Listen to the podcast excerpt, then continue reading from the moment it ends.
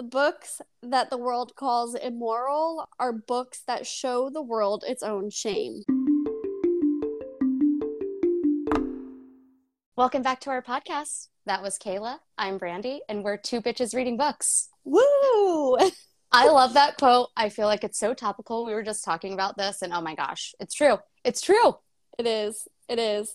Especially because I won't go too far into a tangent, but there was a book about the Holocaust that was just banned during Holocaust Remembrance Day in one of the southern states. And so it was just. Yep, I remember that. I was just reading about that too. We'll definitely Yeah. be able to learn about things that we can't read about for sure. That will make us all more empathetic human beings, not knowing about all the bad stuff that happened to other people, right? Right, No, you know, That's you not going to work. If you just pretend it didn't happen, it didn't happen. Yeah, right. Nobody will ever do terrible stuff like that again. this is why we do not teach children in schools. no, just our own children, my Yeah. own children, my child. Just the one. Before we get started, Brandy, I do want to say today is your birthday. Oh Even my gosh. people are going to be listening to this on Friday, They I'm can still- 33. tell you happy belated birthday. Yes. Well, thank you very much. It is my birthday. Um, I have nothing else to say about that. I've aged 33 years. Yay. I'm probably going to do another 60, so I don't know.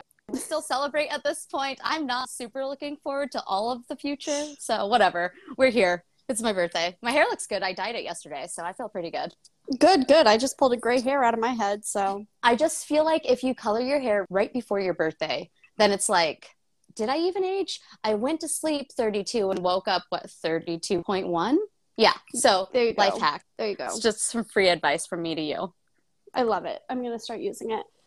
All right, should we get into this bitch? Yes. Oh my gosh. I feel like we did not read as much this time as last time, but it felt like more somehow. it was heavier.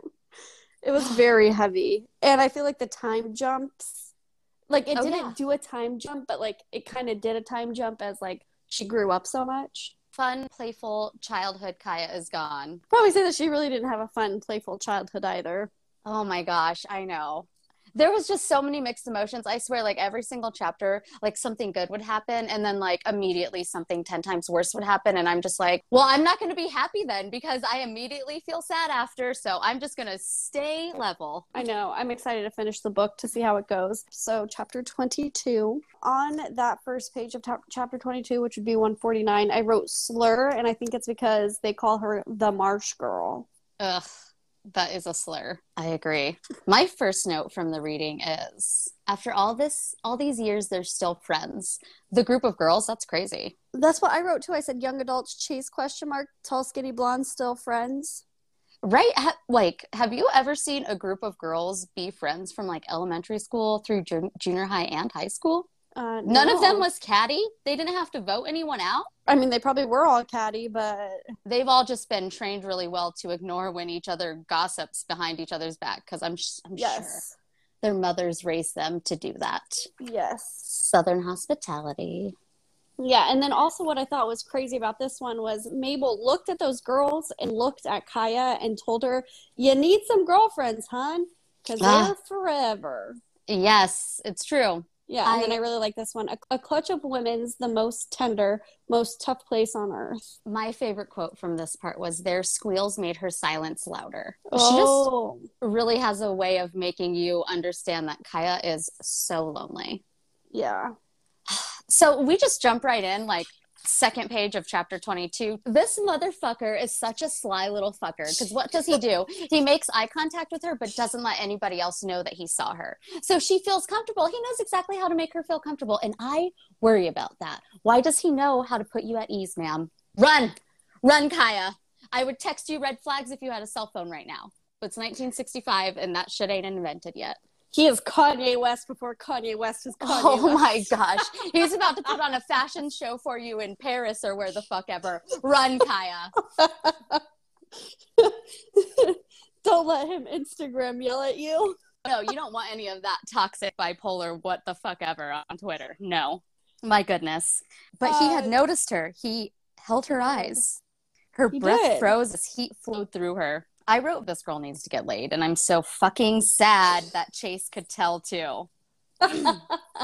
You know, there's always one of those guys that can tell and is like, I see you. I won't tell anyone. Yeah, and then Fucking- that kind of made me that made me think that he's like more like Zac Efron. So now when I read it, I imagine Zac Efron as Chase, and I'm really upset because Zac Efron is so attractive. And he's gonna be a dad in his next movie. Oh fuck. That's you're giving me a lot of complicated emotions right now. I know. I oh know. my gosh. I also like that she's back talking to Jumpin because there was a time where after Tate, she just stopped talking to everybody. Yes. Page 152, she's changing because she's being more talkative, and Jumpin is noticing it. And so I wrote Mhm. noticing changes. Yep. She's going after these social interactions now after Chase. And you can see that all through all the freaking chapters that we read. My note on page 153 is Chase has the charisma, doesn't he? I hate it. He's so bold. He just walks up to her and taps her on the fucking shoulder and is like, hey, I want to take you for a picnic on Sunday. Let's do that. And just stares at her until she says yes. I hate him. I wrote It sounds newspapers. so hot, but whatever. Newspapers. What happened in the news? Oh yes, that's why I said I'm so glad she knows how to read because she's now she's picking up newspapers and she's like reading current events. And I just imagine that she is so much more interesting to talk to, to than anybody else. She knows shit about biology and like uh, the atmosphere. What what is that? Astronomy, current events. Yeah. And I feel like it's also like a four, what did you, a, whatever big word you said, like on the first or second episode about what's to come later on. Oh, in these- foreshadowing. Yes, for a sure. foreshadow of what's she to picks come. up a newspaper every day. She's gonna see something in there that she doesn't want to see. What is that? Ooh, this is a tease. we know when it's terrible. and then on page 154, Tate comes back, and I wrote, fuck you, Tate, bitch. I'm pretty sure. Well, okay, so it was a poem that she was reading, and I said it. Still thinking of Tate, and then I wrote mm. on 156. I said asshole, We just find out that he did come back on 4th Yes. of July weekend.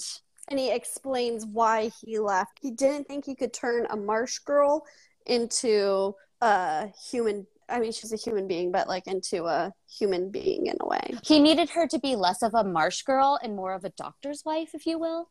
Mm-hmm. She can do everything. How dare he like doubt that when he's literally seen her do everything? Also, he just watched her the whole time. The four years that he was gone, he watched her. He Like a creeper. and watch her. And she knew it too. She knew he was around. Chase sneaks up on her too later. I don't like that. They probably feel so powerful when they're lurking around Kya and she can't tell they're around. That's creepy. That's gross. And you shouldn't do that. That's like looking through someone's phone while they're in the shower. Yeah, it's weird. So, So, chapter 23 is the shell. We're still in 1965. We don't ever go back anytime before 1965 in part two. I wrote in here I can relate about being anxious and having anxiety because they write in here that thoughts of the picnic date with Chase the next day unraveled every sentence. So to me, that's she's anxious for it. Oh my gosh, I would be pooping my pants every five seconds. I would be so nervous. Has she ever been on a picnic date where a boy picks her up and takes her to a secondary location for the purpose of a date? God, I don't even want to get into this chapter because it pisses me off so bad. Yeah, it's gonna be awful. There's gonna there's gonna be some awful ones. Let, let's just like establish right now that every single thing that Chase does is literally just to have sex with her. Nothing else. Like he comes over, he hangs out with her for whatever time to get in her pants, and then just comes over once a week to get his weekly lay.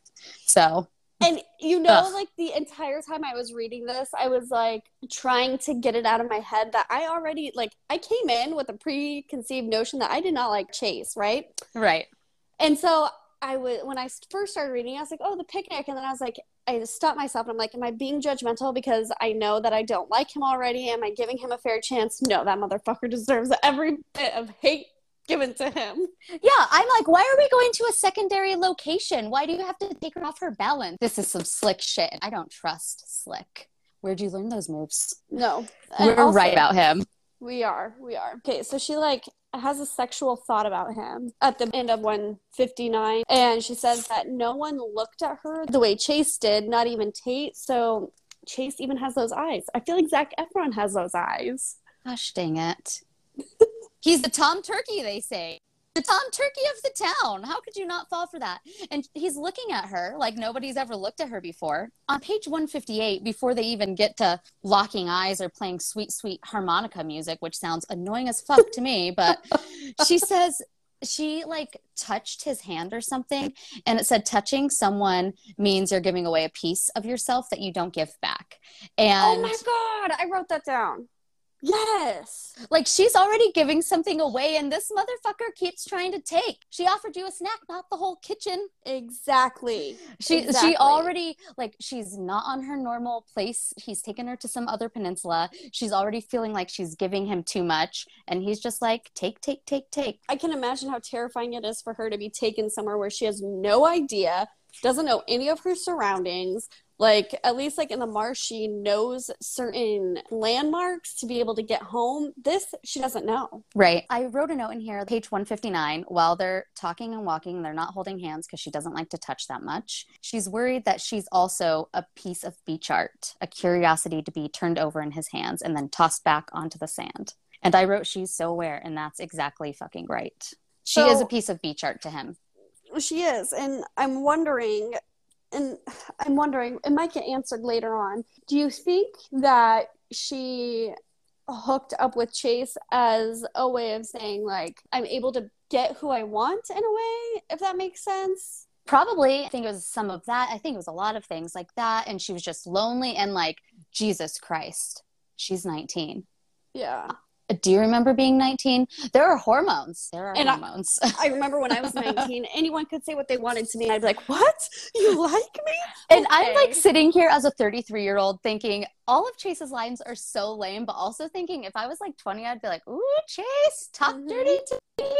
You know, Yeah. like I think it was a lot of like, well, Tate left me, so I might as well, and being lonely and hormones. And Chase is smooth, and that's hard to say no to. He is. And then he plays Shenandoah for her. Oh, yeah. The The Tom Turkey and his harmonica. Fucking idiot. in this chapter, he picks up a shell and gives her a shell. And then right after she has a soda pop, her first soda pop. And I just feel like he's handing her a shell, he's giving her soda pop. He took her on this picnic. He thinks she's going to give up. He's done this a million times. On the next page, he like starts kissing her, going to first base, touching her boobies and holding her down. It happens really fast. I'm pretty sure I put in here rapist. This is But- so many rape vibes, right? I hate Yes. I also wrote down that he's an idiot because he said something and then Kya like went into the specifics of like a shell or the marsh or something and he goes, Yeah, I don't know about that. So he's trying to make her feel stupid it. because Yes. he thinks that he can just get an easy lay. That's exactly what he did. He probably doesn't know about that. Back on the rape vibes, though, she's trying to get away, and he says, Easy, easy. It's okay. Uh, just a PSA if you have to tell someone it's okay, stop what you're doing. that is not consent. That is not a fuck yes. So it's a no. Okay? yeah. This- your little it's okay does not make rape better. But luckily, he's not actually trying to rape her here, and he stops. This this one This this one time, she doesn't have to force him to stop fucking dick. That, that's going to be what I say most of this podcast because it's mostly about Chase. These two chapters. I imagine so many entitled high school quarterbacks have these rape vibes. Just that entitlement to me leads right into rapiness. She is super aware though. She is talking about how Jody told her sex is just people rubbing their bottoms together. and she says, it seems like it's a lot more, and she thinks she's a, worth a lot more than just bottom rubbing. so, yeah, you are Kya. She's always been aware. There's some more notes. I keep wanting to jump ahead of my notes, but like I remember I wrote them as I read for a reason, so I can't do that. I keep doing that too. Here in a couple chapters, I would be running to Tate. I would be like, I will give up the marsh. Chapter 24. The fire tower. Still in 1965. I don't know about you, but I kind of really liked that it, for a while it stayed in 1965 so it could build up the story more.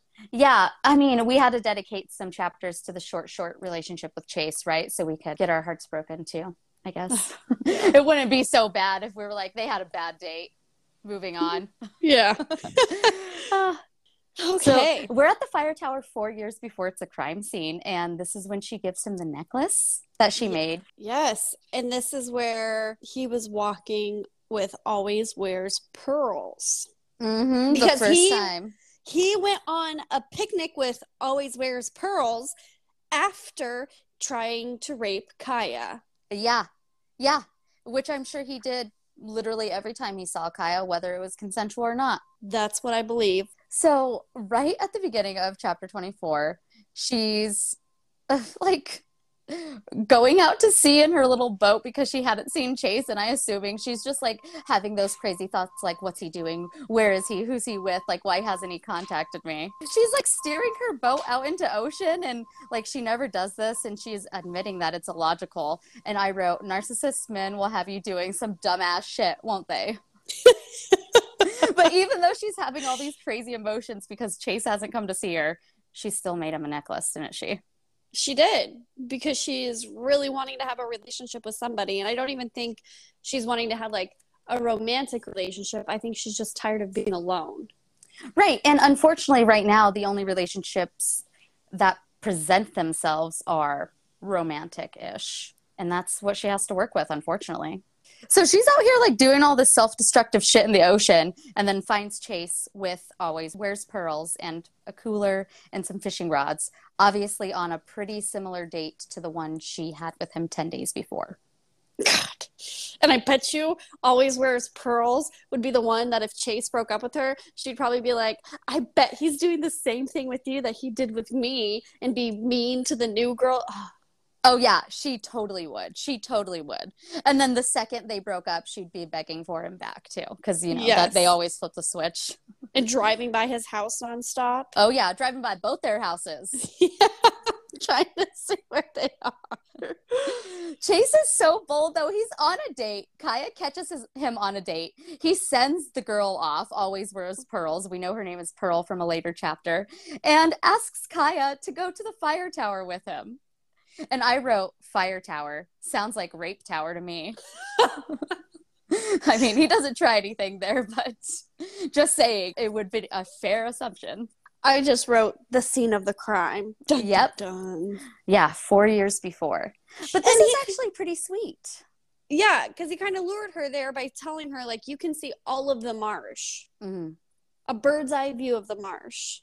Yeah, and obviously every single thing that he does is just to get in her pants. So he has just figured out what she cares about so he can show it to her and make her fall in love with him. But still, this is a nice moment for her. She'd never seen this. And she ends up liking it a lot, from what I recall. Even in the book, she's talking about wanting to kiss him to feel his strength against her. Oh yeah. Oof, I bet he is hot, Kya. I mean, I sometimes self-destruction feels good, not gonna lie. That and is Chase true. is definitely a self-destructive decision. well, if you look like Zac Efron, yes. Yeah. so he could Kanye West me any day. right. I mean, I might take a little online abuse too. Whatever. I'd hire some extra security though, motherfucker hiding outside of people's houses by, like a bush. No, thank you. That was when they were together too. Oh man, no, thank you. oh man, I really liked this scene of her looking over the marsh because the way she talks about it, it's like her friend. She calls it her friend, and it is her friend. It is, and I liked that there were two hawks just near her too, soaring at eye level. I mean, they probably know who she is. Birds are really smart. They are. I think all animals are really smart and we just don't know it because we're dumb humans and we think if animals don't do human stuff then they're dumb, but not true. That's how I feel. And it was a hawk, and wasn't was it a hawk that was at her door after the whole Tate thing? A Cooper's hawk. Yeah, checking on her. Yep. Then she goes and sees her friend the marsh with Chase and this is where she gives him the necklace that she made and he even puts it on. And he doesn't take it off. Yeah, he says, "Course I'll wear it." Nothing trite like I'll wear it forever till the day I die. And then he's just like, "Take me to your house." Oh my god. This is a tactic, I think. just everything he does is just so aggressive. And in my opinion, when men are aggressive like that, it's a tactic to throw you off, like off balance, so they can take advantage of you when you're vulnerable and you aren't comfortable in the situation. But, anyways, maybe I'm reading too much into it, and maybe he's kind of a rapist. Uh, no, I think you are correct. And I also like we learn in later chapters that he does tell some of his friends. She's a march. yeah, so I'm wondering if he like talks to them about like like if he like makes fun of her. I feel like he does. house. I feel like every time he goes out there, he goes back to his friends. I bet he's been telling them that they've been banging since the first time they went out. He's like, "Yeah, I gave that bitch a soda pop and she blew me on the beach." Oh, I believe it. Ugh. God, I want to fight him. I want to punch him in his perfect fucking nose. Anyway, And then he starts to ask her personal questions. So it's the comment, "Oh, let me pretend like I care about you." yes. Oh, you live by yourself with no parents telling you what to do. yeah, right. So stupid. and she obviously really wants friends. She really wants human companionship because she's like, I haven't let anybody in my house since Tate, but like, this is the first time anybody else has asked. So yeah, I'll do it. I feel like this situation with Chase is why she decides to spend the first money that she really earns making her house more comfortable on the inside because she still sleeps outside, you know? Th- Yeah, that's what and I, I, think, it's too. just in case she gets an opportunity to have somebody come in, she can have somewhere nice for them to sit and have something nice to offer them. Mm-hmm. And then look, he even still tries to have sex with her right here. Every single fucking time. I, oh man, I wrote on there, like, this scene is so sweet. And every time something sweet happens, he ruins it. Mm-hmm. And then she even she even knows because she's like, "What do you want with me? Just tell me the truth. I I want to be with you. Let's just get to know each other." Fucking Yeah. idiot. From the inside, he means Kya. That's a line. Yeah. I didn't take very many notes on this, except that it was sweet and he ruins everything because, like, ah, ah, this is more foreshadowing. Once you're in your 30s, you start to recognize this type of behavior. Yep. I will say the last sentence got me at the end of this chapter because I didn't take a lot of notes in this chapter either. The first hope in her heart since Tate left. Yes. I remember reading that and just feeling so sad because, like, I wonder if this one will hurt her more than Tate because she knows what's fucking coming in the back of her head, but she's still allowing it. And somehow, like, betraying yourself hurts worse than like having somebody else betray you. But Yes. I feel yeah. like that is the worst kind of pain. but she needs to have hope. I'm I'm happy that she has hope because you know what? I wonder if she wasn't so confident from her relationship with Chase, if she'd be able to like tell Tate all the things she was thinking when he pulls up to her beach uninvited. You know, That is a good that is maybe this question. confidence is going to be what helps her do all the shit that she does because she does some awesome shit. She really does. The does. next few chapters. And I'm really excited to get into that and to talk about the amazing young woman that she is growing to be. But before that happens, we get to talk about chapter 25, A Visit from Patty Love. And I immediately cringe every time I read Patty Love. Did you watch Big Little Lies? Yes, I did. Oh my gosh. Perry's mom, Mary Louise. Every time I read Patty Love, I think of Mary Louise. And oh my gosh. Meryl Streep is such a good actress because I hated Mary Louise. Is that her name? Am I even remembering? Yeah, no, you got it correct. You got it correct. I feel like every single mother who raises a son who is like this thinks he shits bricks of gold and would never do anything wrong. And meanwhile, they're covering up all of his crimes. Like, yes. I'm sure she was also probably one of those women don't need to tell you yes. she's probably more like, no woman would ever say no to you. Yeah. Not my beautiful gold brick shitting son. Not him. So this is kind of in the past chapters, but Chase didn't go to college. He ended up staying home to help his dad with the business, and I think it's just because he's too stupid. Right. It would be a waste of money to send him to college. He doesn't know shit except three harmonica songs and fucking bitches. And Only one of good those is going to last him until retirement. or death. Death. You're right. okay, so in this him one, dying is just so funny now because he's such a bitch. he it really was, is. It was satisfying, I thought before, because I suspected he was going to be a dick, but he's also kind of a rapist. And I'm sure the shit he pulls with Kya is shit he pulls with everybody. Oh yeah. Oh yeah. This was at a point in time where women were basically told to shut their mouths. Yeah. So Patty Love goes to the sheriff's station after the death to give the sheriffs a clue. And I thought it was very interesting that she literally tells like the investigators, this might be a clue. Why do you think it's a clue, Patty? I'm suspicious of you. Mm-hmm. she's in there talking about how that wench gave him this necklace and he never takes it off. Sounds like she's jealous. Mm-hmm. Oh my gosh. I think this one made me like laugh out loud. Well, first I was like, that's disgusting because the sheriff says, Oh, you're talking about the Marsh girl. And Joe's like, You've seen her lately? She's not a girl anymore, probably mid 20s. Real looker. I wrote, I have a comment about that too. It says, Joe, that's not helpful right now. like, why would you tell, why would you say that in front of the grieving mother, regardless of the fact that I think she's trying to frame Kya right now? But like, Joe, shut up. oh, that's a good, that's a good theory. Oh, my, I have r- written down right here. What do you think happened to the necklace? Because I want to tell you my theory about the necklace. Okay, okay. Well, we'll get into that. Yeah. I'm so excited. Okay, so I didn't really write anything down. Oh wait, 172. How many Marsh girls are there? Because the way that the sheriff and the deputy are talking is like there's like a million Marsh girls.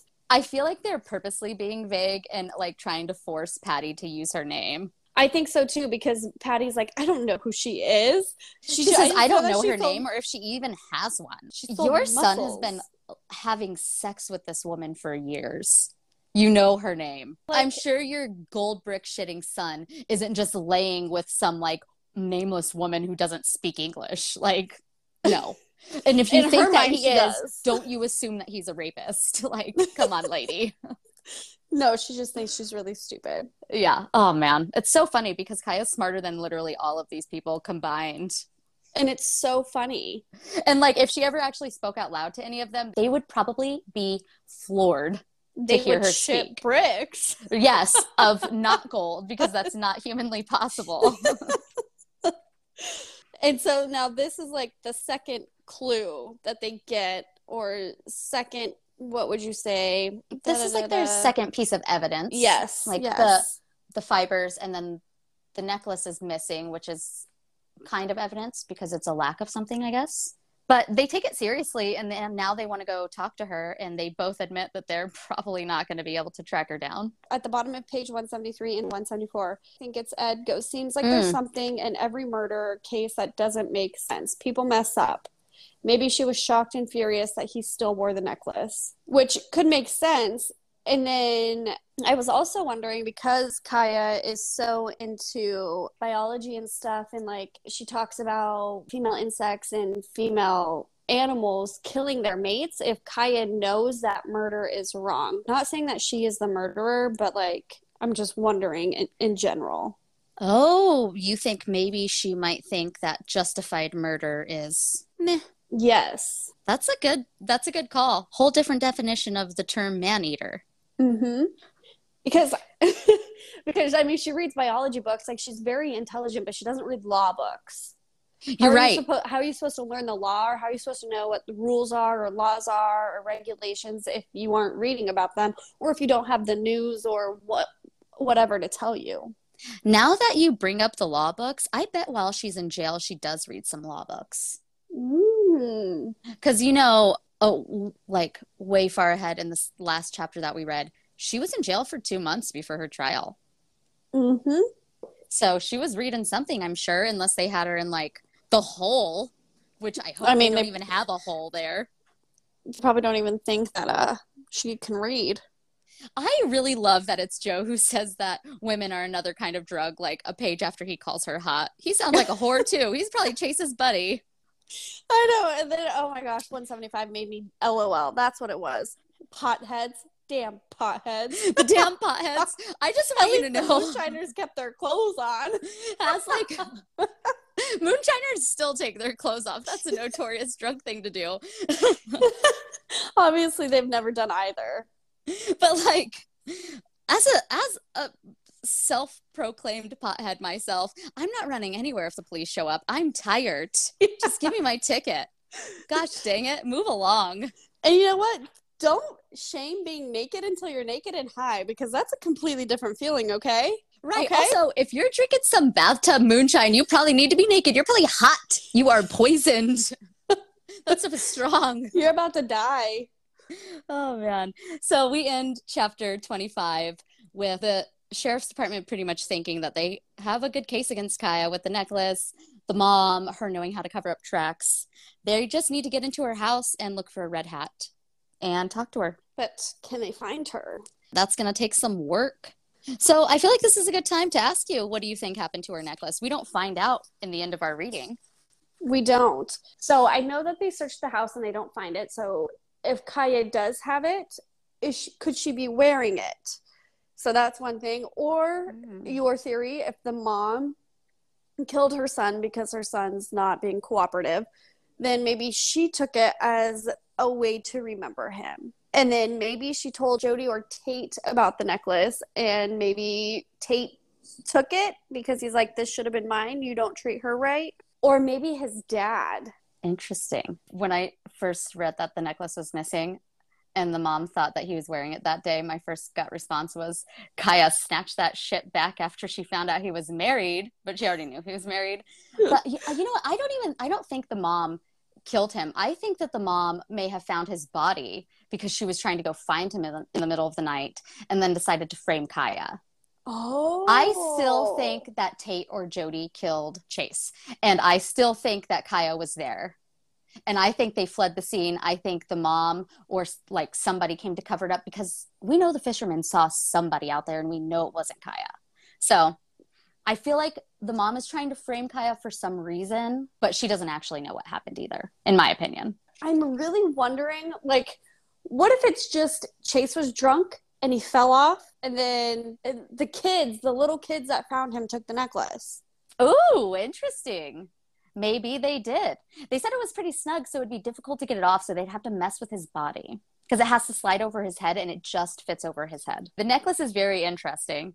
And when we find it, I feel like we're going to know a lot more about the murder. I feel like that too. Okay, so chapter 26, the boat ashore. Back in 1965, Chase is running his game. On 177, I laugh at his stupidity, but I also put uh, giving away another piece of herself because what do they do that she gives away? I read this Mm. like I read this as soon as we stopped recording the last one, so it's not as fresh in my mind. Yeah, I wrote the thing about giving away a piece as well. She's talking about laughing for his sake. Okay, that She- that's why I put laughs at his stupidity. Yeah, so he's um talking about how grass doesn't have flowers, but she says every single grass blade is individual and unique. See, and he says, "What are you gonna do with all this stuff?" And she's telling him she wants to learn about the marsh, and he says, "All you need to know is when the fish bite, and I can tell you that." I mean, except you're not going to chase. You have no intent of telling her that every single day until both of you die. So fuck off. And then she says, she laughed for his sake, something she'd never done giving away another piece of herself just to have someone else. And I wrote here that's what friendship kind of is is giving a piece of yourself, knowing you're not going to give it back and just hoping somebody will give you a piece of themselves when they have a piece to give. That's what it is. And now I'm crying. Now No. I'm crying. well, I hope you pack tissues because it's going to get worse. because that is just like a, a- an accurate depiction of friendship, of relationships. Yeah. that you are just giving, any human interaction.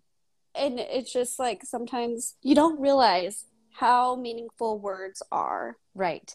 And I would like to take this moment to say that men don't understand how fucking taxing it is when we laugh at their shitty jokes. Exactly. They should appreciate us more when we smile at them when we don't have to. exactly, and maybe they should laugh at our stupid jokes when we tell them, since Yeah. we do it all the time. And maybe don't say, you should smile because my face is tired, bitch. Yeah, you're not paying for my Botox. yeah, exactly. that causes wrinkles. If I have a resting bitch face, no wrinkles. Thank you. Move along. and so this chapter, she sees Tate again. What is Tate wearing when she sees him? Did you notice? Ah, there's a bug on my book. No, I didn't. okay, have you been reading your book in the marsh or what? You better snatch that buddy up and catalog it. What is it? I don't know. I flicked it off. That's so funny. Oh So- gosh. Are, are you going to survive? Is it is it okay? Yeah, it's good. So Tate is wearing high top waders, which is what wasn't that what he was wearing the first time she saw him? Yes, but he's also wearing a red cap. I know, I know, I know, right? They mentioned the red cap one more time in the chapters that we read, and he, he it's on Tate's head, and it Why says did I on write here. that down. I have no idea because you were probably thinking about Kya's feelings, and I was like, "Who the fuck killed Chase?" so we're just reading from different angles. yeah, we are. That's why it's Um, so perfect that we're coming together. Right, exactly. So it also says on here that his hair is stuffed under another red cap. So it sounds like red caps are like Tate's thing. Oh my god, red Anyway. fibers. Clue, clue. Take that, Patti Love. I'm better at finding clues than you. This is a real clue that exists. We don't need Dora the Explorer. No, thank you. but she does see Tate, and um, I feel like they don't talk right this time, do they? No, because she sees him like studying. Yeah. And she says, thinking that every girl probably remembers her first love. And I wrote, my first love was kind of trash too, Kya. Oh man, she is so aware. And I just wonder how long it took her to be able to look at him and just be like, man, I love that golden haired beauty one time and then move the fuck along because I'd throw rocks at him. She does actually. Never mind, she does. Spoiler alert. But like, it'd be funnier if she did it from afar. But okay. Yeah, I mean, at least at least she has the gall, the audacity to throw it at him face on too. Much respect. Right, exactly. She sees Chase the next day. Oh yeah, I was wondering what it means to kiss like a man. I wrote in capital letters like a man. That's so funny. Um, Like a rapist? I that's what I was just going to say. I, I assume aggressively. I assume there's tongues where you don't really want the tongues. Okay. I don't know. I did love that line though, like a man. If she's enjoying it though, it's probably hot and not rapey. So he's probably like touching the back of her neck and like holding her tightly with his hot taunt body. I'm gonna write a sex scene next. but Oh, I can't wait to get into these sex scenes because I got a lot to say. yeah, exactly. But I liked on this part that he asked if he could kiss her, and she said yes. That's consent. In And case so- anyone was wondering. Uh, yeah, that is consent, and that, that was that was at the time where I was like, "Am I not giving Chase a fair chance?" I was starting to wonder it too because like he is coming around and she is feeling confident because of him. Mm-hmm. But it's not because of him. It's because of how she's acting towards him. It's it has nothing to do with him. It has everything to do with her. She knows what she wants and she's acting like a woman who knows what she wants. So that's what I think we're falling in love with is Kya getting what she wants and Chase being a throwaway piece of trash. That's what I'm thinking. And then we also kind of see from Tate's point of view, Tate's perspective in this chapter. He comes home from graduate school, uh, he sees her, and he's starting to realize, like, oh, I could marry Kya. Mm-hmm. Like, this could be my life. And I like in there where he kind of has like a self awakening moment about her and Chase. And he says, Who am I to say anything? I didn't treat her any better. I broke a promise. I didn't even have the guts to break up with her. So he's starting to grow as a man, too. Yes, that's exactly what I said right after I wrote whore, underlined, underlined, underlined, because he said there were plenty of distractions at his college. I just acted like he wasn't sleeping with anyone, okay? he was, though. He's beautiful. They were sleeping with him. We'll say that. Okay. Um, um, I really like that too. And I feel like Kya needs somebody who's self aware because let's be honest, in my opinion, self awareness equals manliness, not how good you kiss or how well you speak. hmm It's how aware you are of how your actions affect other people. And being a coward, Tate, affected Kya, the love of your life. It affected her life badly. But I like it. He wants to marry her. And like he's talking about that in this Like, chapter. legit marry her. Yeah. Yes. He's talking about how there was going to be a federal lab built in Sea Oaks, and then he'd be able to work there, and then he'd be able to live close enough to the marsh where Kya is, so she could live there, marry Kya love- if she would have him. And I just love that he's like not trying to remove Kya from her environment, her habitat. Right. He's like, I will work around you. And honestly, he never has. When he left before, he was like, I can't take Kya away from this. She'd freak the fuck out. Mm-hmm. And even when he was teaching her how to read and stuff, it was always like so she could read and not so he could take her virginity. He's always trying to make her able to take care of herself, even though he could do it. Oh my god. But I just brought me back to this other section of the book that we're gonna get to. Is it a good one or a bad one? oh, when Jodie comes back with the paintings. Oh, that's such a good scene. I'm I'm so glad Jodie's back. I hope that they are good friends. Um, if Kya isn't convicted of murder. no, me too. I swear to God, if this becomes a lifetime movie, I'm going to riot in the streets. I'm like fucking riot. This is too good to be a lifetime movie. I'm sure they'll do some sort of perversion of it. Both of these dudes suck right now, though. I feel like if Tate told her what he wanted, it would give her the option to like not lose her virginity to Chase. Yes. but um, he doesn't because you know he's a coward. He's not a man yet, and like we discussed before, his frontals are not fully formed yet. He's about 23. Correct. So. So I don't know about you, but after Tate had left and she like read through all those books, I was wondering like, is she still keeping up with reading? How is she like doing that? Well, we find out she goes to the library.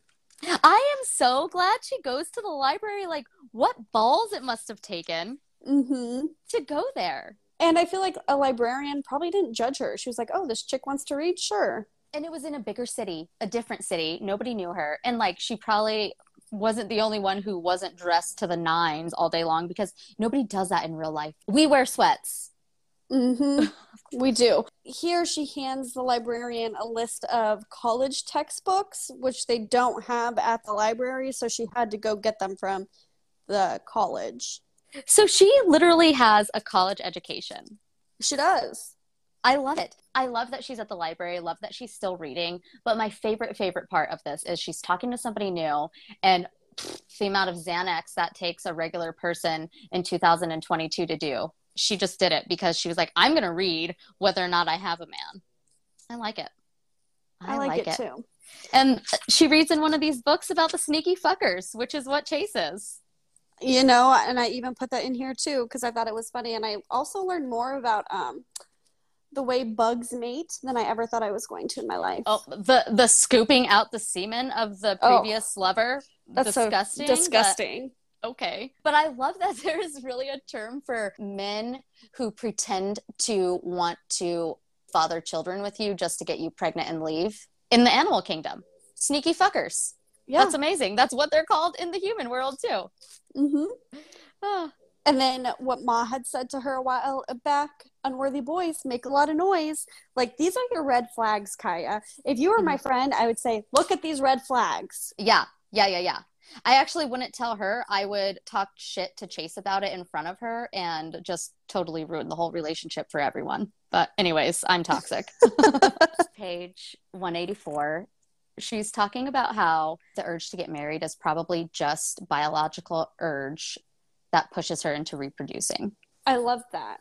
She's so aware. It's because of all the biology books. And then the next paragraph, Chase is telling her to take off her clothes and then get in the water. My goodness. When they were doing the Tate sex scene, almost sex scene, I oh like got hot and bothered, right? Yes. I was like, oh my god, oh my god, oh my god, heavy breathing. Like I I'm getting hot and bothered this. thinking about it right now. It oh was good. Against the tree, the shorts. Tate Yes. like, "Oh my gosh, am I doing the right thing?" Yes, Tate. Be thinking about that. I love it. Yes. Well, then with Chase's sex scene in this chapter, I was uncomfortable. Like I was just like I I was moving my body myself. Like oh my gosh, if I was Kya, I would try and be like, oh. Get away from me. I put the book down multiple times reading these three paragraphs. These are such date rape lines. Like, come on, Kya, we've waited forever. I've been pretty patient. Be patient forever if that's what she asks. Like, Yeah. there's no limit to patience. And then he says, Damn it, what are you waiting for? I surely showed that I cared for you. Why not? Why not is never a reason to have sex. If they're asking you why not, it's a no. It's a hard no. Fucking run. That's rape vibes right there. Guilt tripping someone into sex is rape. Oh man, and that's this- what he's doing right here. I don't know what makes him stop, but he stops. She gets up, she gets dressed, and she's like telling him she's insecure that he's going to leave. He says, Well, I'm falling in love with you. Immediately starts throwing love around because she's saying no to sex. Every time she says no to sex, he ups the ante. At first, he was just offering one date in exchange for sex. And then it was, well, we'll hang out once a week in exchange for sex. And now it's, well, I love you in exchange for sex. It's transactional to him. I'm sure that's the way it is for every girlfriend he's ever had, every date he's ever had, and damn sure his wife. Yep, because we learn later for sex he throws around marriage. Yes, that happens so soon, doesn't it? It does. But on page 186, She calls him stupid in a way that he wouldn't know that he's stupid. Like everything else in the universe, we tumble toward those of higher mass because he's like, oh, they've asked me to coach the high school football team. So at this point, I feel like she knows. She's like, this isn't what I want. He's stupid. Oh, interesting. Interesting. I thought that line meant that she thought she was tumbling towards somebody who was bigger than her, more important than her. Oh. And I, oh. in my opinion, I thought that was another form of narcissistic abuse because Chase thinks he's more important than her. And he's making her think that too. But we You know both could be right. it. Yeah. I like But- how we both are interpreting this sentence differently. Right. Right. That's that's really juicy. It's italicized, so I feel like it's up for interpretation. Me too. But I also wrote here Chase is too dumb for her. He'd be a lame husband. I don't know shit about the atmosphere, but I'm going to coach high school football. You want to know what the last thing I want to fucking do on a Friday night is watch a high school football game. I've been to one in my life. I stayed for one quarter. It was awful. It was. They're not even good. They don't even tackle. No, they're terrible, and they all think that they're going to get drafted. Newsflash, you're not. You're not. Sorry, buddy. And then at the end of this chapter, I wrote, "She does not trust him." So how Mhm. can she give herself to someone if she does not trust them?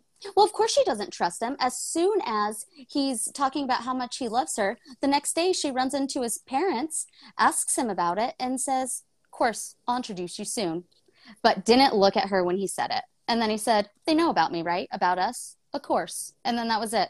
And I wrote lies. She knows. She does. So, chapter 27, Out Hog Mountain Road. This one takes place in 1966. So, oh, fucking Chase. God damn it. I know. I wrote here right at the beginning because they're just talking about how like they're having their normal morning routine, and I just wrote it sounds so normal. They sound so coupley, and I feel like the normalness that he provided her for a year must have been nice. Yeah. But she still hasn't had sex with him, so now he's like, I want to get married. and he's talking about building her a house on the beach with a wraparound veranda.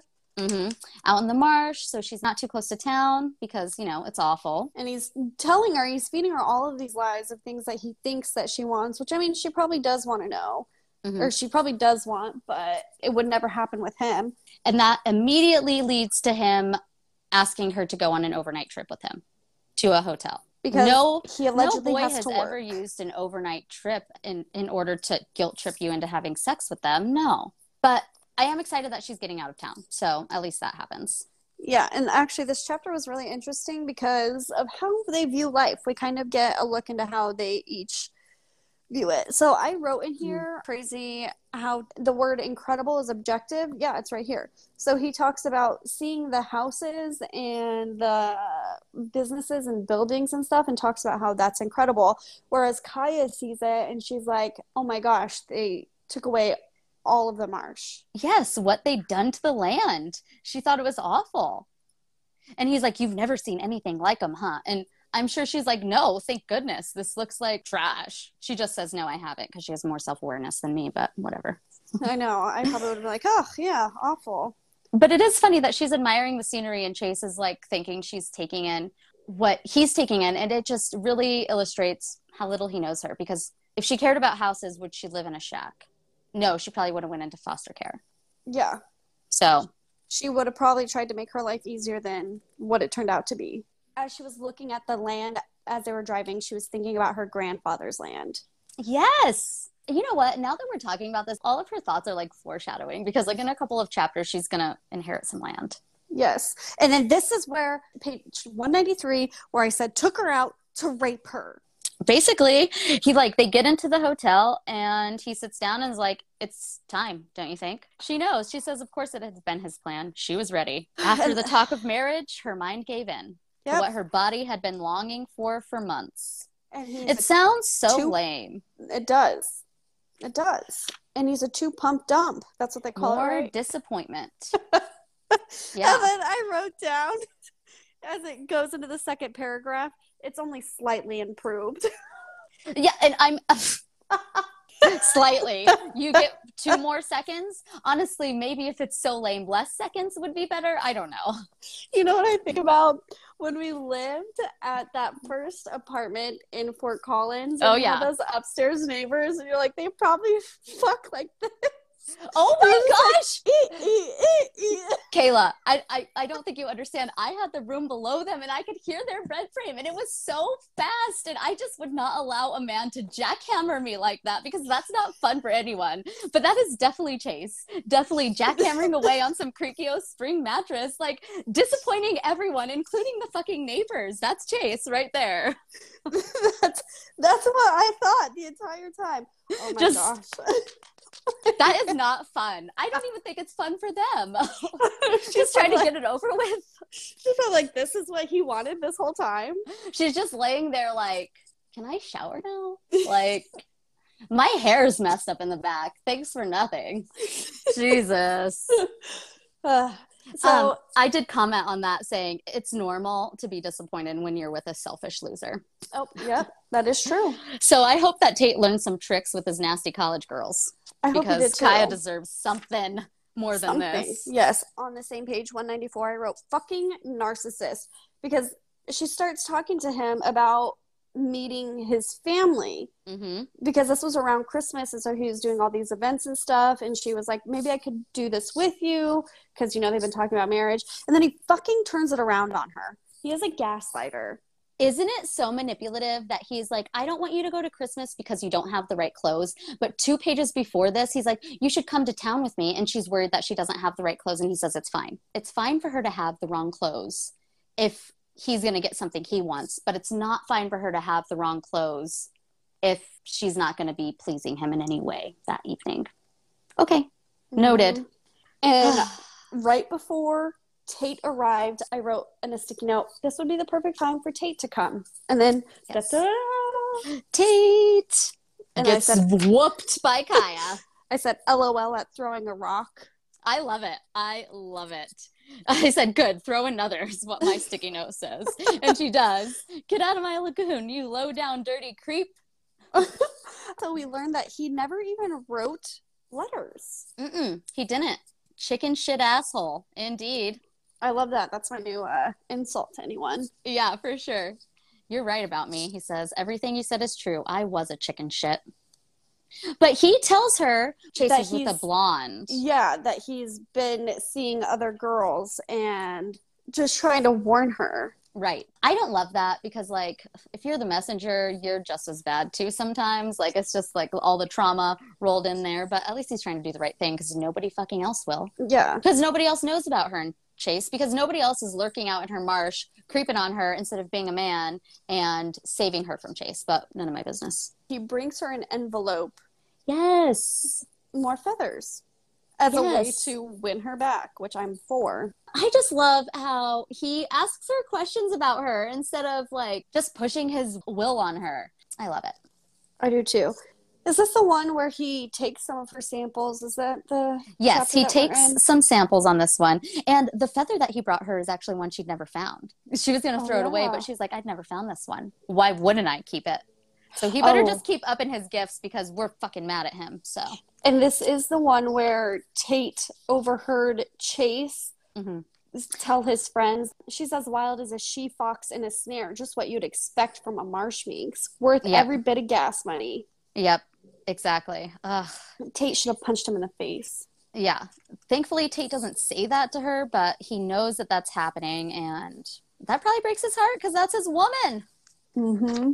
And I'm sure she's not even wild. You don't have time to be wild in 15 seconds. You have time to lay down and wait for it to be over. Exactly. Chase doesn't even know how to define wild because he's never gotten a woman to want to be wild for him, I'm sure. No, as long as he gets his, he's fine. I'm sure missionary is wild for him. I'm sure if she puts one leg up, that's wild. So she ends up letting Tate back inside right at the end of this chapter and he takes some Mhm. samples. And I she really doesn't like think it's going to come up to anything, but I know, but woo, we know it does. And God, Tate has been so paramount in her doing everything in her life. And I just like, it's so much more important to help somebody be able to care for themselves than to just like give them one soda pop and not teach them how to buy their own soda pop, you know? yes. I'm so sorry for leaving you. Can you please forgive me? And she says, no, I don't know how. But she did keep thinking about him telling her about the blonde. This is Christmas time, and Chase didn't come after Christmas. He didn't come over until New Year's. And he thought it was okay. Yeah. just like that's it. They're gonna hook up, and he can't stay the night. And I also noticed that Kya, at the end of this chapter on page 202, Kya says when Chase played these melancholy tunes, was when he had the most soul. So it's like he kind of revealed his true self to Kya, but it seemed like he can't do that to anybody else. I actually wrote he is soulless.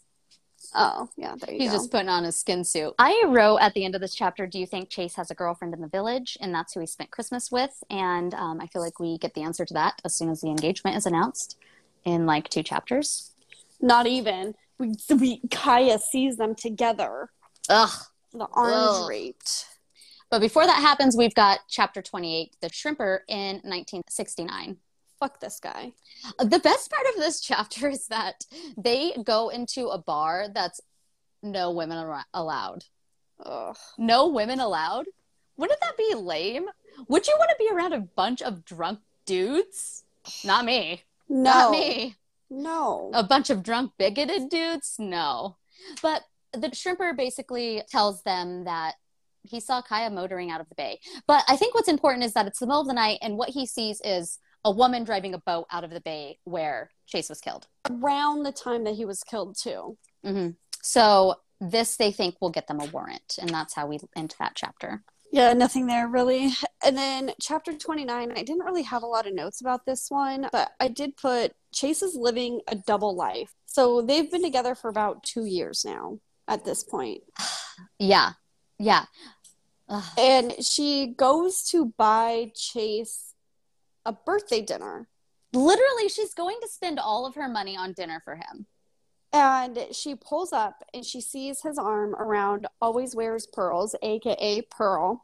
And he says, This is just my friend. He says, You're not oh interrupting. I'll be out on Sunday. Like I said, I'll just tell my fiance, Pearl, that I'm going fishing with the boys. And then she goes and picks up her newspaper, doesn't she? And what does she see? She sees an engagement announcement. For Chase and Pearl. It's kind of interesting that I feel like Always Wears Pearls wasn't the main girl of it. I thought it would always have been tall, skinny blonde. So did I. So did I. But also, Pearls and Pearl, like the 1960s were weird. Yeah.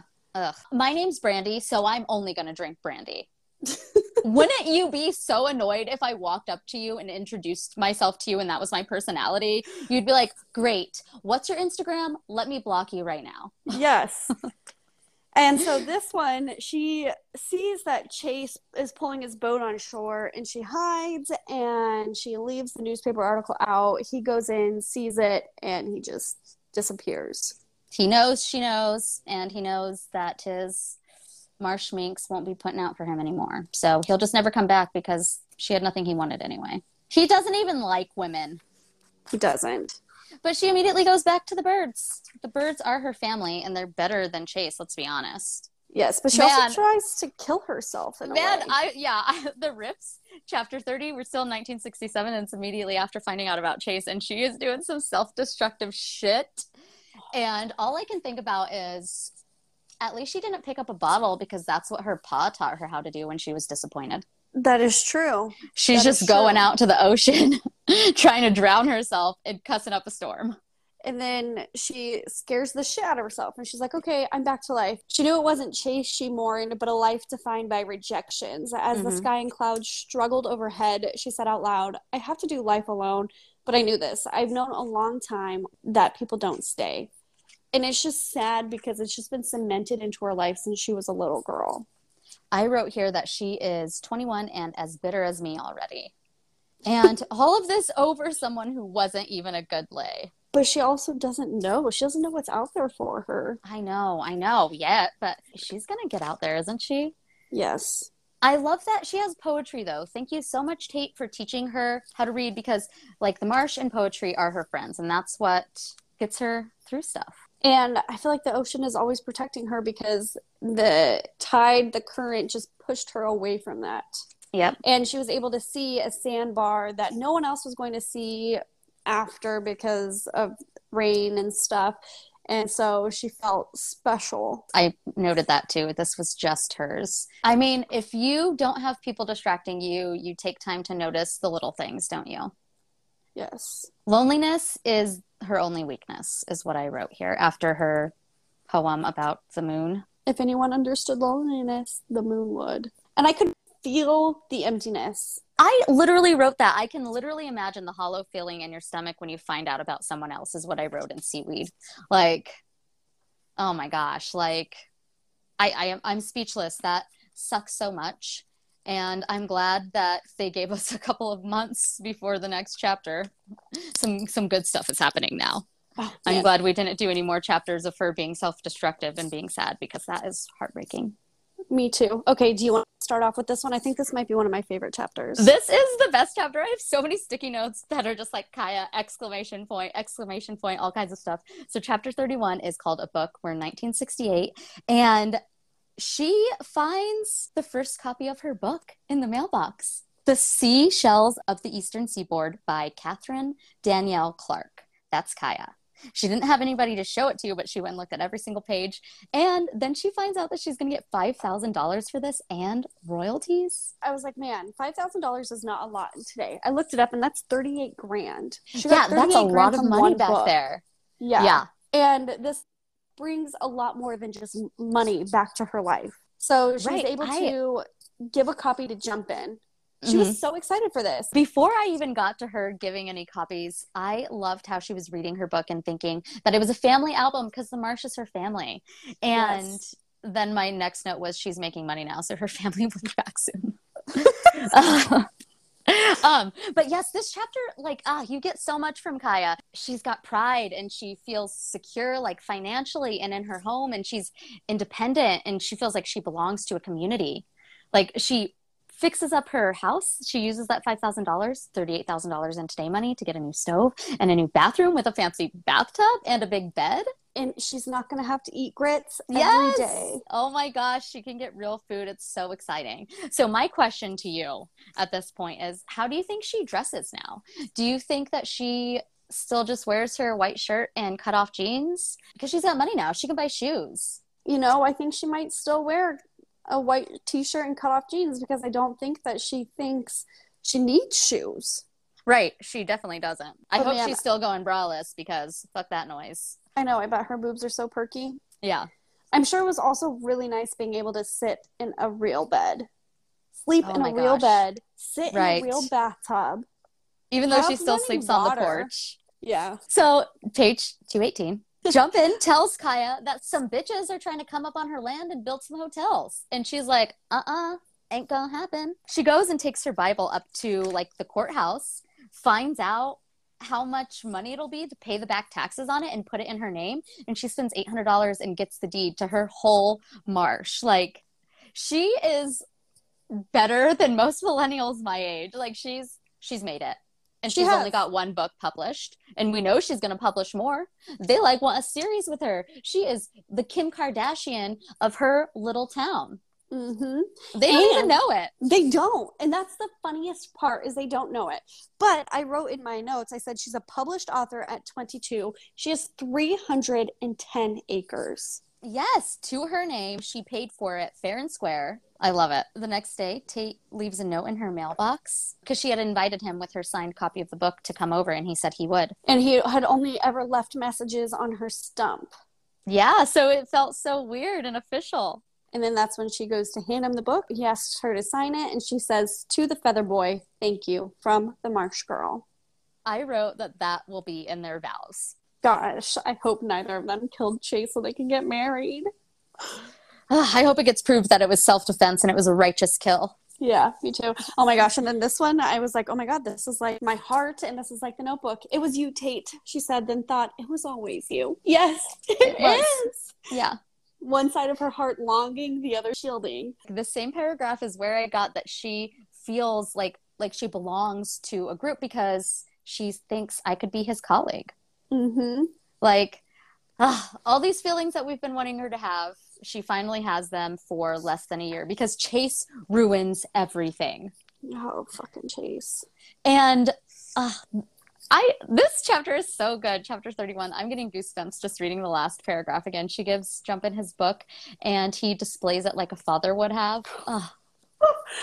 Papa Jumpin. here I love him so much They couldn't hug because at that time, because um, in everyone's another a fucking racist. Yes, in this time. Yes, he stared at her. In another time and place, an old black man and a young white woman might have hugged.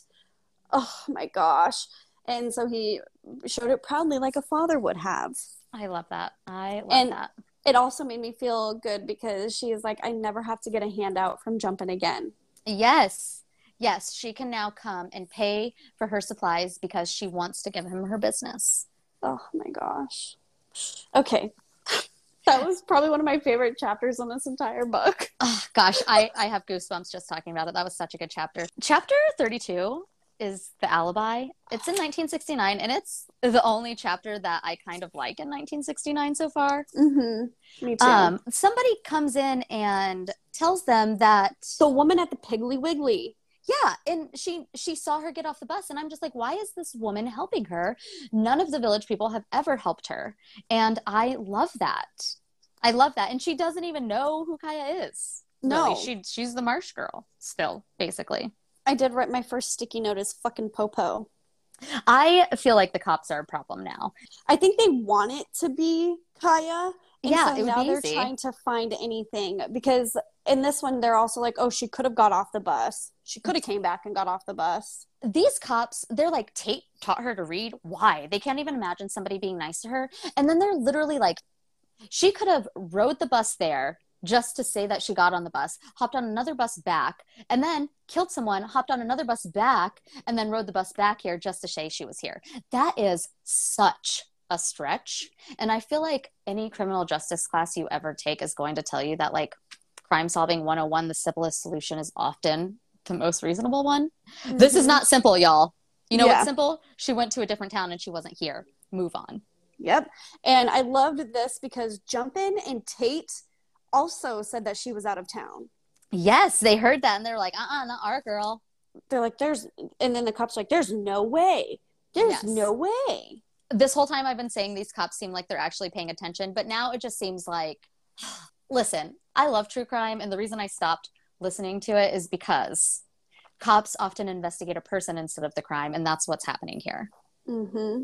I don't like it. Oh, and they're going to go get a warrant because they think that this lady giving Kya an alibi proves that she was in town more somehow. And they didn't believe that Kya could have been out of town meeting with a publishing company because who would want to meet a marsh girl? Right. Somebody who cares about the marsh, you idiot. People that aren't judging her because of where she is. They could not even imagine that. Now it's come out that there are three witnesses saying that Kya was gone. So these cops you would think are kind of back at square one. Yeah, three witnesses saying Kya wasn't there, one witness saying they saw a woman in the dark in the ocean, in the big ass ocean. Just saying. Where there's When she was not even in town. yes. Man. And then on 227, that's when they start talking about could she have gotten on the bus to go back and come back? And I said, she's smart, but I don't think she's planning a murder smart. Right. And she's got shit going on. She doesn't have time for murder, man. No, she's she's rich. She's a rich bitch. She's not It's so worried funny. about some rapist. I feel like once they get into her house, they're like, we don't know anything, do we? So, chapter 33 is The Scar. We're back in 1968. This okay. is when Jodie comes back. Oh man, another one of my favorite chapters. Yes. Oh my gosh, it's so good. Ah, she's so scared because a truck just pulls up and then somebody gets out and they have a scar and immediately she flashes back to a terrifying last holiday with the family. This is what probably triggered Ma to leave. And we know that now because Easter's like 4 months away from when she actually left, right? So, hmm we find out more details about that last Easter and Pa's calling her clothes whoring clothes. And I just like manipulate much? What does that even mean? What is whoring clothes? I thought whores wore no clothes. It's hard to get paid for sex if you have clothes on. Pa. Ex- exactly. We've gotten a couple glimpses so far in the book of how Pa treated Ma, but like this one, like where you get the money for them fancy clothes? Not you, you broke ass bitch. this scene is so crazy. He hits his child and his wife with a fire poker to the point where they're both bleeding. Yep. And I wrote in here that Pa is really insecure. And this is the sundress. That's why it has bloodstains on it. And I feel like that might be why it means so much to Kya because it was the last like thing that she had of her mom. hmm And she hadn't really remembered it until this man in his red truck pulled up with a scar across his face that was just like the scar that Jodie got when his dad hit him in the face with a fire poker. Oh my gosh. And so then after we get through that tough, tough section, we go into her inviting Jodie in and he sees how she has revamped the house and he says that he saw her book and he wasn't sure if that was for sure her and now he can see that it was and it's amazing and he felt really bad about leaving her but he had to because he was living homeless yeah he's in the when- military Right. And I mean, we can't really be mad at him. He was 13. yeah there's no way he could have taken care of himself and an eight year old He's a soldier now. They like start talking about all kinds of stuff. She finds out that her mom died. two years ago And we are confirmed about what she got in response to her letter to Paul all those years ago. that she was coming to get her kids Yep. And he said, I will basically murder these children if you set foot on my land, you crazy bitch. and then he left Yes. And so who knows where he went? Hopefully he drowned somewhere and he's gone forever. But that caused Kya's mom to live in a state of not living for the rest of her life until she finally just died. of leukemia and she could have got help but she didn't want to because she didn't have her kids so Yeah. understandable now as to what happened she talks about forgiving jodie for leaving I think that's so grown up of her. yeah she said not once did i blame you we were the victims not the guilty Mhm. and i think it's crazy that she'll forgive jodie but she doesn't forgive tate well, Yet. Tate's pa didn't crack him on the head with a fire iron. So true true I just love this chapter. She's so mature, and I just don't know how she has this much self confidence, even though every single man that she's basically ever met has been trash and cowardly. hmm we were right she did end up going back to new orleans Yes, she did. I mean, it's sad because like they probably could have had a nice life in New Orleans if they would have went, but at least he got the paintings. He did get the paintings and kya after learning that her mom had died remembered the poem that her Mhm. mother had underlined in a book and it said i have to say i'm relieved it is over at the end i could feel only pity for that urge toward more life goodbye That was like a suicide note, kind of. Now Yes. that I read it, because honestly, is it not treating your treatable leukemia kind of like suicide? yes It's the closest you can get legally. hmm I love the pictures. Like I love the paintings. I love that Ma is painting all of them. I love that Jodie like tells her all of the people's names because she doesn't remember them. Now she has faces. hmm But the best part of the paintings is Tate showing her stuff in the sand I when she was just a love that. toddler. So They've I- been like destined this whole time. I love it. They have. So I wrote Jodie is the glue to the family because if it weren't for Jodie, he wouldn't have found those paintings. He wouldn't have figured out about Ma. He Mhm. reminded Kya of the siblings, reminding Kya of Tate. And Tate saw Pa like beat them. Yeah. And Yep. Tate had always cared for Kya. hmm And That's what I said. Tate has always really adored her. Like, pa was like, "Don't come back on my land." Yeah.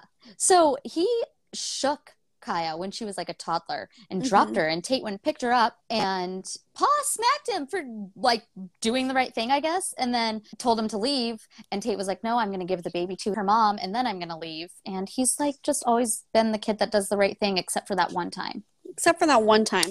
And you can't just like cancel somebody because of something they did once. Okay. Yeah. When their frontals weren't fully formed. when their frontals weren't fully formed. Page 238, I said she knows more than a shrink could ever tell her. So remember when I was like, oh, she's going to need psychology? Why is she going to need psychology when she knows more than whatever could I ever kind be of taught of her?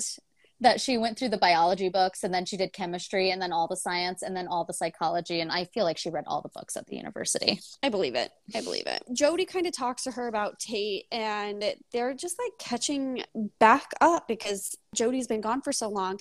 And she just tells him about what Tate did. And he's like, well, you have to forgive him. You have to forgive him. Yes, he's pushing her to go talk to him. And then, like, even later in the chapter, she's looking at the picture of her and Tate and wondering if it's a message from Ma and feeling even more like she should go talk to Tate. I love that. I do too. And I love this because he starts talking more about the siblings. He talks about Missy, who started feeding the goals, which is the reason why there's yes. so many goals on the beach. And she's like, Oh, I thought it was because of me. And she's like, He's like, Yeah, she called that one Big Red. And she goes, I call him Big Red. And mm-hmm. obviously, it's not the same bird, but the descendant of the bird. Yes. It's she's getting that sense of family now, you know, and she got the sense of all the other things she needed and now she feels like she has a family. So she's almost ready for a husband expense, don't you think? I I think so. I think so. Jodie ends this chapter saying, Kya, go find Tate. He's a good man. And I noted here, so it's Jodie's fault that Tate kills Chase in the end. so because wrote, he's the one making Kya go back. Yes, I wrote crying because this chapter was so so sweet in the way of like Jodie is back trying to help Kya find her way, trying to get her to go to Tate. And then I also think that the picture of Tate was a message from Ma mm-hmm. in yes. a way of saying like he is the one for you, but like in a weird manifestation way. Right, I agree. I agree. And maybe it was just at that moment, Ma was just like, look at how this boy takes care of you. But now that all this stuff has happened, it's like, man, no one's ever treated you like this except him. I feel like everything's starting to come together. And then Chase goes and gets himself murdered. So that brings everything. us to chapter 34. Search, yeah, search the, the shack. shack. My note here is fuck the sheriffs. fuck the police we're back in 1969 obviously and she's not there she's been dodging them for weeks they've been trying to talk to her but now they have a warrant because of their fucked up way they twisted her alibi into a non-alibi which is obscene but they're just going to go into her house and look around. They go in and they look around and they find her what they call a shrine. I said, LOL, Joe, you're so stupid uh, like all of her artifacts of the marsh. And Ed is actually going through and reading this stuff, and he's like, "Did you know that female birds only got one ovary?" Yeah, and he's like, "Get to work." oh my gosh. They only found like a red hat, right? They did find a red hat, and right there and then they're like, the fibers look the same. And just so we're fucking clear, even if you're looking at fibers through a microscope, it's not real science. Like it's been proven that that's not real science. So this red hat being there and red fibers being at the crime scene is literally circumstantial. yeah. I did like this at the end of the chapter. They said she probably had no idea fibers would fall off the hat onto his jacket or that the lab could identify them. She just wouldn't know something like that. And then one of the, I think it was Ed or Joe, I don't know, said, Well, she might not have known that, but I bet she knows a bunch. They know that she's not stupid, or at least one of them knows she's not stupid. Right. I noted here that she would know about the fibers. She probably read the same crime books that they have read.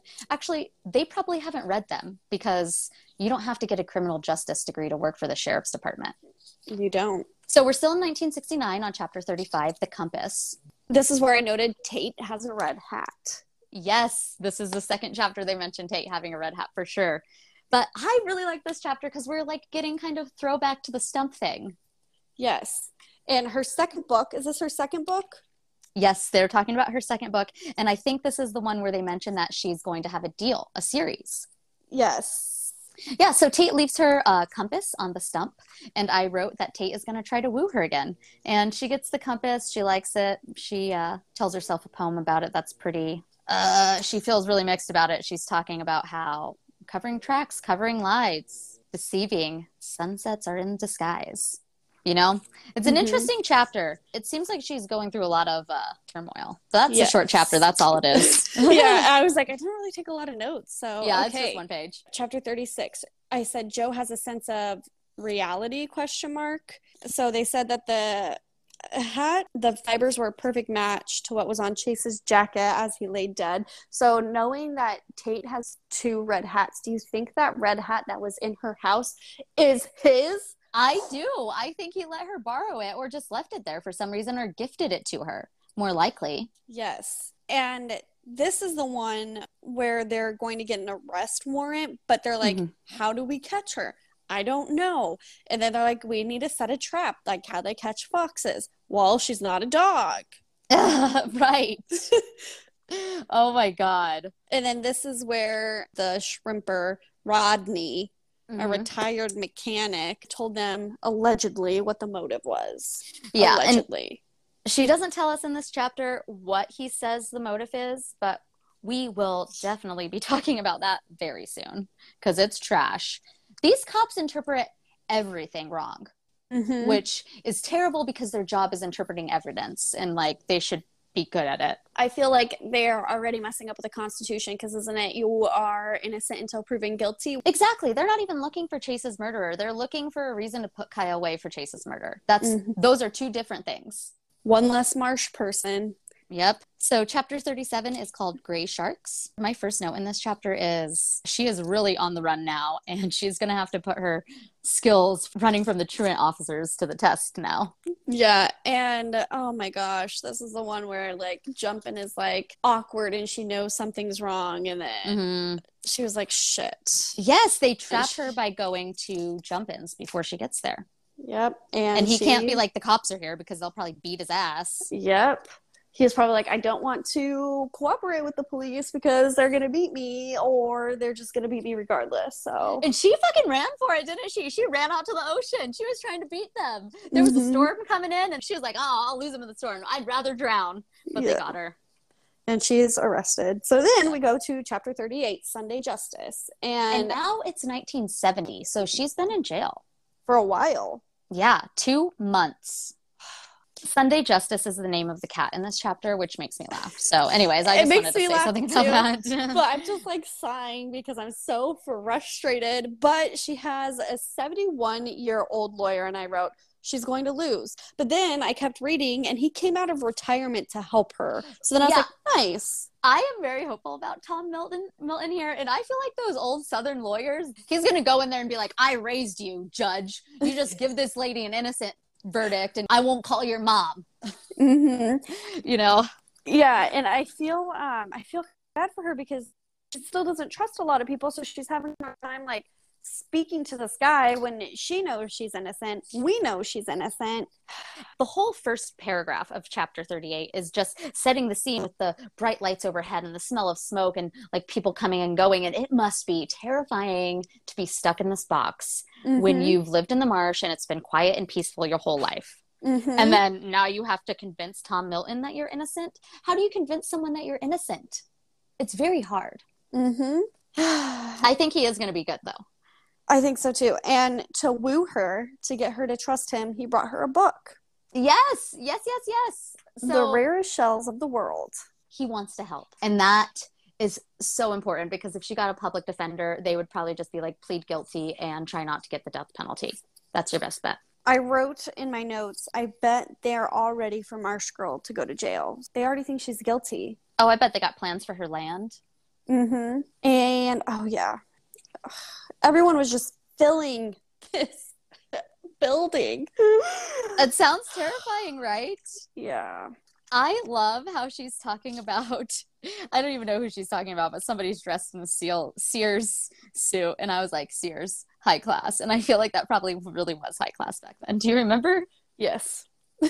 Oh man, it's so scary. the The bailiff has got a gun. There's a court recorder. Somebody's typing up every single thing that she says. Her motion to have it moved to a different county was denied, which is crazy because this county has been subjecting her to torture for a year. The peers that are going to be on the jury judging against her became men by terrorizing her in the middle of the night. Like she needs a Mhm. different location, but whatever. This judge wouldn't understand that, would he? Well, and then I also put, can this jury really be objective? Because someone talked about being a teacher, and then they also talk about Sally Kidd, who is a truant officer, being on Kya's side. hmm See, in my opinion, if you're sitting on the jury and you're asking yourself, can I be fair? Then it's a no. If you're asking, then it's a no. It's either a fuck yes or it's a no, right? If you have to ask, then no. And the judge doesn't want to have to call in another juror because if they call in all of their backup jurors, then the whole trial is like bunk and they have to start all over. So, of course, the judge doesn't want to do anything else. It wastes tax dollars. And we all know that this marsh trash killed him. They think so. There are now seven women and five men in the jury box. I had written down here to ask you if you think she's going to get a fair trial, but it sounds like we both agree that that's a hard no. Yeah. My other question is who do you think would play Tom Milton?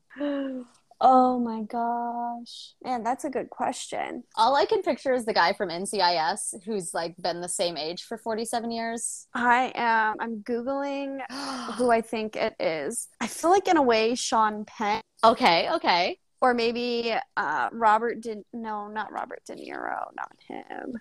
Who is the mustached man on the ranch? Mustache. I'll figure it out. I mean, it could be Robert De Niro. He's kind of scary looking in a way. Yeah.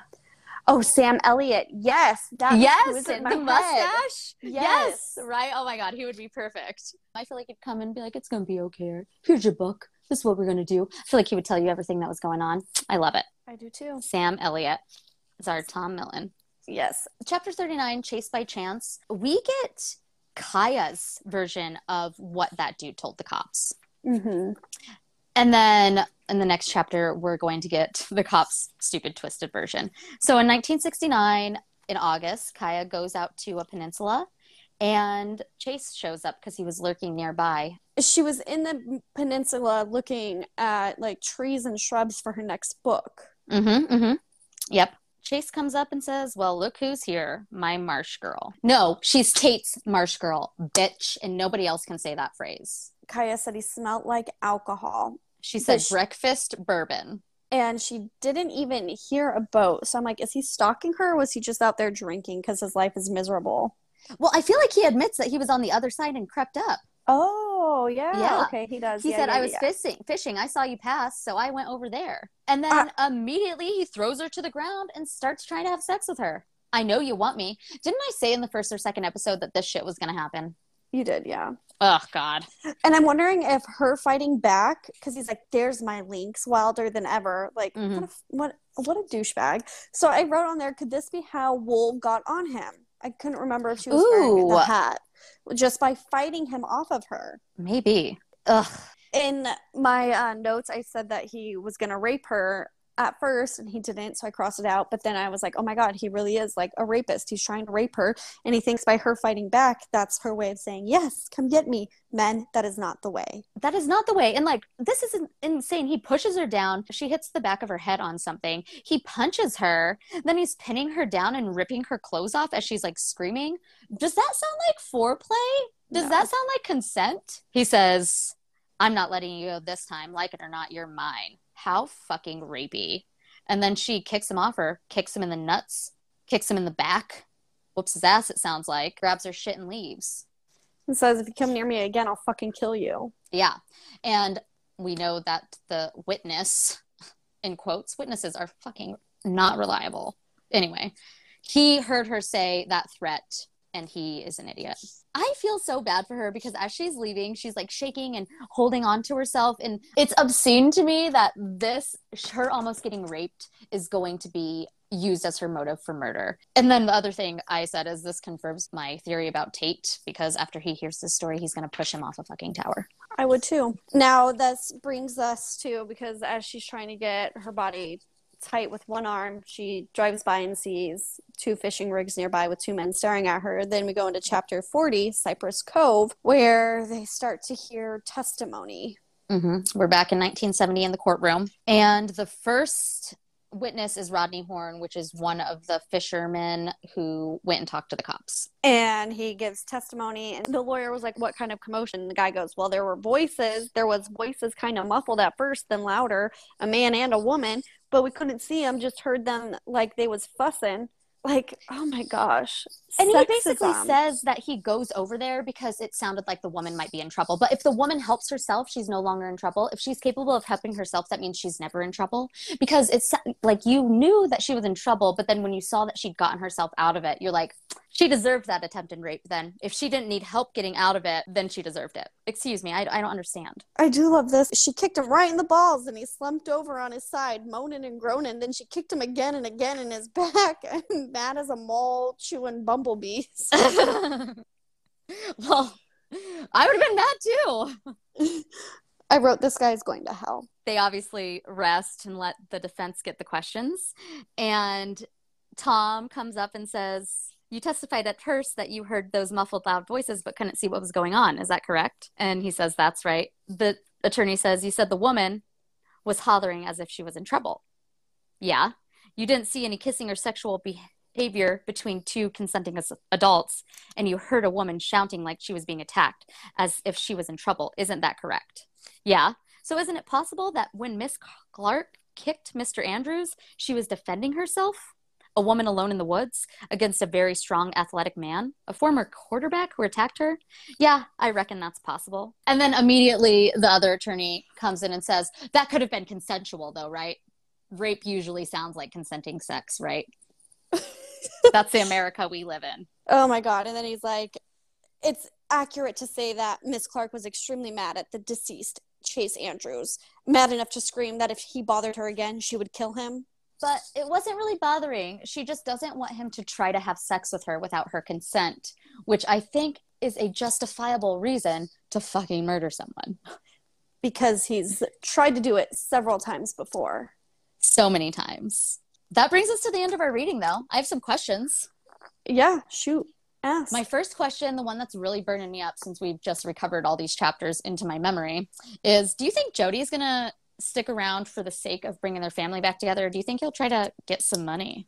Because he came back because of the book. I don't think he's going to try and get some money. I think he really wants to be a family because I think he feels so bad for leaving Kya to fend for herself that he wants to make up for it. And I don't think he's there for the money.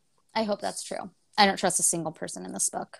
Uh, I don't either. And I really want to know what that lawyer's motive is. I hope it's just that he's a nice guy and he doesn't want to see this town convict another innocent person, which I'm sure they've done a bunch of times. My next question is Will Kya be found innocent? Do you think?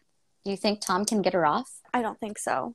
I don't think she'll get the death penalty, but I don't know. I don't think she'll be acquitted because there's no way that these jurors can be objective. They're all Chase's friends, in my opinion. That's They're all Chase's friend, and they see her as the Marsh girl and nothing else. And she's uncivilized. Of course, she would push the Tom Turkey off the friggin' tower. My last question is Do you have any new theories? I really don't think that Kya did it because I really think that she would do what she could to stay away from Chase. Mm-hmm.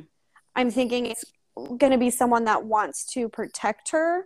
I don't think it's Jodie or Tate because at this point we haven't heard from either of them. Mm-hmm. So right. I think now that we know that he's a drunk, I think maybe he really did just fall off and then someone came across him with a necklace and thought the necklace was cool and took it. I think they could have cut it off of him. Interesting. What if they were up there having a conversation and he fell off and Kya was so scared that this would happen that she covered it up? Oh, that could be it. So you think that she did leave Greenville in the middle of the night and came back? No, I don't think Kya killed him. I am still certain that it was Tate. I could see it. A lover's Tate killed quarrel. him for sure. His red cap for sure. Maybe it was kind of an accident. Maybe they were just up there like hashing it out like men, like don't disrespect my new bride like that, Chase, you little bitch.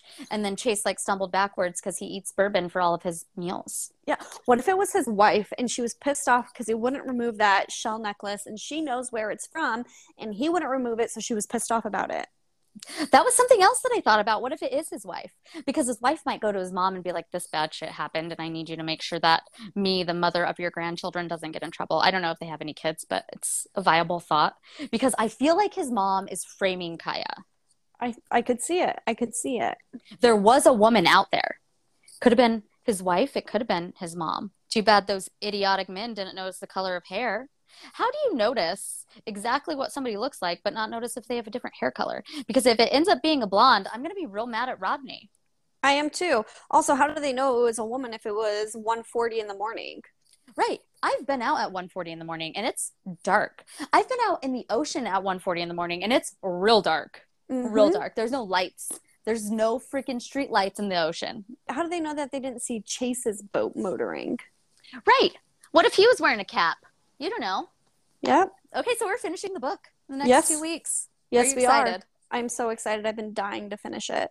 Oh my gosh. I, I just can't wait to find out if Tate and her lived happily ever after. She needs to be found innocent because I am owed a happy ending. I am too. And you know what? I watched a movie over the weekend called I Want You Back and like it kind of just like left it off as like you can think, you can come up with your imagine of what happened and I hope this book doesn't do it. I hope it rounds it out perfectly like Tate and Kya have beautiful babies and live happily ever after together. on their amazing doctor and author salary and Yes. nobody ever bothers them out in the marsh they actually build a wall to keep out all of the riffraff from the village And then the cops get arrested for negligence. yeah like that would ever happen in the 70s though barely happens now I know. okay. okay so let's meet again in two weeks and talk about the rest of the book and the next book we're gonna cover on our podcast Yes, that works for me.